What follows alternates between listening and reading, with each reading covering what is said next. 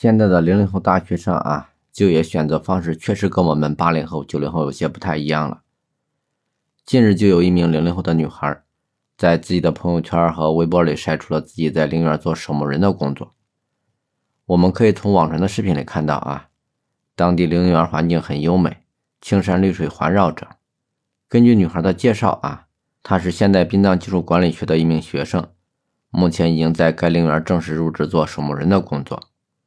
女孩还表示啊，现在他们公司有五个员工，而且都在这个陵园里工作，感觉自己提前过上了养老的生活，对目前的工作状态与环境啊也非常的满意。她的视频一发出啊，就立马引起了很多网友的热议，网友们呢也纷纷投来了羡慕的眼光，竟然还有人问，还招聘新员工吗？你好，我是主播李海涛，我在郑州向你问好。现在零零后的女学生为什么会选择做守墓人的工作呢？我想应该是和他自身所学的专业有着很大的关系吧。毕竟这个零零后女生啊，就是学这个专业出身的。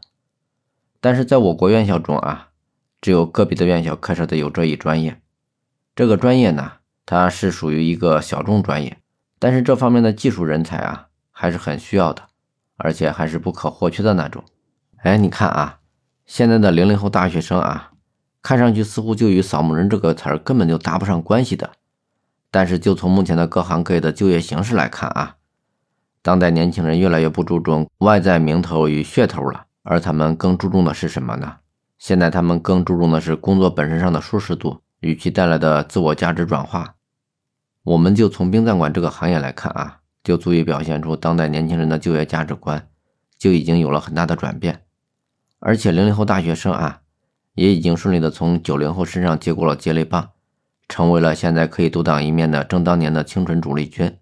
毕竟最高的一批零零后大学生啊，也已经顺利完成了大学本科四年以上的学业，同样也走出了学校的大门。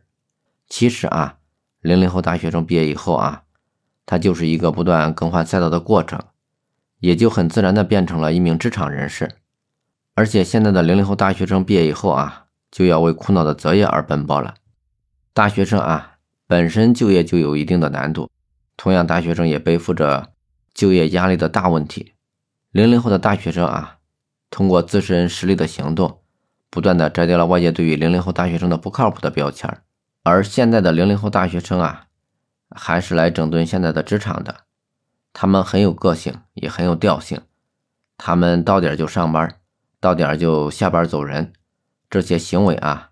还引发了很多人的讨论和争议，还有很多做 HR 的会说啊，零零后太个性了，太不好管理了。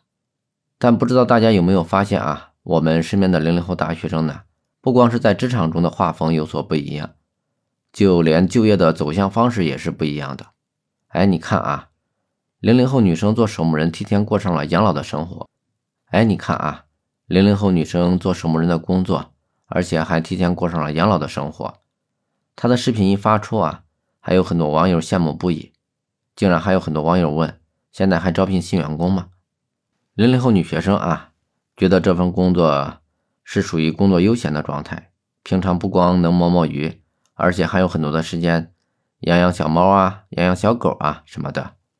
他自己还调侃自己道：“他提前过上了养老生活，难道这样有什么不好吗？”这位零零后的女学生啊，工作环境并不糟糕。通过她所晒的视频来看啊，四周的风景特别的优美，宿舍、办公楼、食堂都是在同一个楼里面，还有网络，完全不会影响她自己每天的冲浪时间。而且每天还没有上下班要挤公交、挤地铁的通勤压力。零零后女学生啊，还表示她岗位上的上班氛围特别的融洽，完全没有勾心斗角那一说。看完零零后这位女生的工作环境和描述啊，还有不少的网友啊，看后都是羡慕不已的，还直接问招人不？说白了啊，还有不少网友很是羡慕这样的工作，既不影响收入，还没有职场压力，这真的相当于是梦寐以求中的摆烂日子，不用动脑子，还可以舒舒服服的赚高薪，这样的工作谁会不喜欢呢？我们梦寐以求的工作。我想应该也是和这个状态差不多吧。从今年上映的两部电影中看啊，《人生大事》和电视剧中，三月有了新工作。殡葬行业的从业者啊，在社会上或多或少是不会被理解的，也不会被这个社会尊重和家长们接受的。比如说啊，《人生大事》中的婚礼店老板，他就是一直看不上从事殡葬行业的男主，以及三月的母亲。得知三月在殡仪馆做遗体化妆师，还差点和三月断绝母子关系。哎，你看啊，通过本次事件呢，我们的老一辈人呢，对于殡葬行业啊还是很忌讳的。但是年轻人啊，却呈现出了积极明显的改观状态。其中原因啊，我想是多元的。首先啊，是年轻人受教育程度的不断提升，他们受到了新型就业观的指导。形成了更加科学和客观的择业观念，让更多的年轻人呢了解到了这个行业尚未饱和，市场呢还相对比较舒适，工作环境呢很优美。同时啊，职业本身所带来的独特意义与自我价值的认同也是一大的原因，让更多的年轻人啊渴望自身能力与价值的双向发展，也是当代年轻人就业价值观转变的三大核心要素。做守墓人又如何呢？守得住逝者亲人的希望，守得了自身价值的实现，守得了行业蓬勃的发展，这样职业选择何谓不对呢？我呢，从我的个人多元视角来细力解读大学生择业就业的话题。有很多人啊，可能总会是纠结于什么是好行业，什么是朝阳行业，对吧？其实吧，在我们国家，只要政府支持的行业。都是好行业，都是朝阳行业。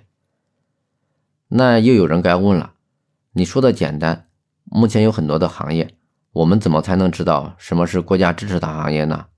说到这哈，一看你就不是经常关注财经报道的，不关注每天晚上七点半全国统一的报道。凡是在每天晚上七点二十九分左右插播的广告啊，都是好行业，都是朝阳行业，都是被支持的行业。大学生选择从事什么行业是由所学专业来决定的，您认同吗？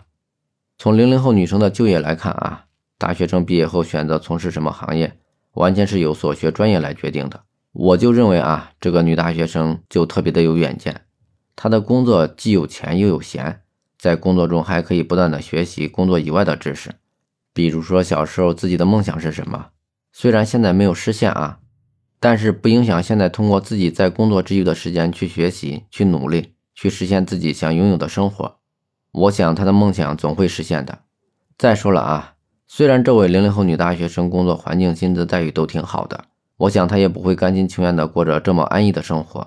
我想她现在只是过渡一下自己的人生，毕竟自律者得自由，对吧？那又有人该问了啊，大学生毕业以后就一定会选择和所学专业最对口的行业去进行就业吗？这也不一定啊，毕竟专业和就业，学生都要选择自己喜欢的，对吧？专业呢是学生们读大学前最重要的选择，同样就业也是，也是大学生毕业以后最重要的选择。对于这两个重要的选择呢，学生们肯定要选择自己喜欢的。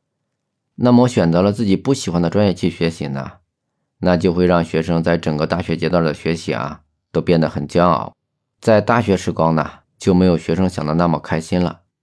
假如选择不喜欢的工作岗位去从事呢，对于大学生也是一种痛苦，差不多也可以说是度日如年的过程吧。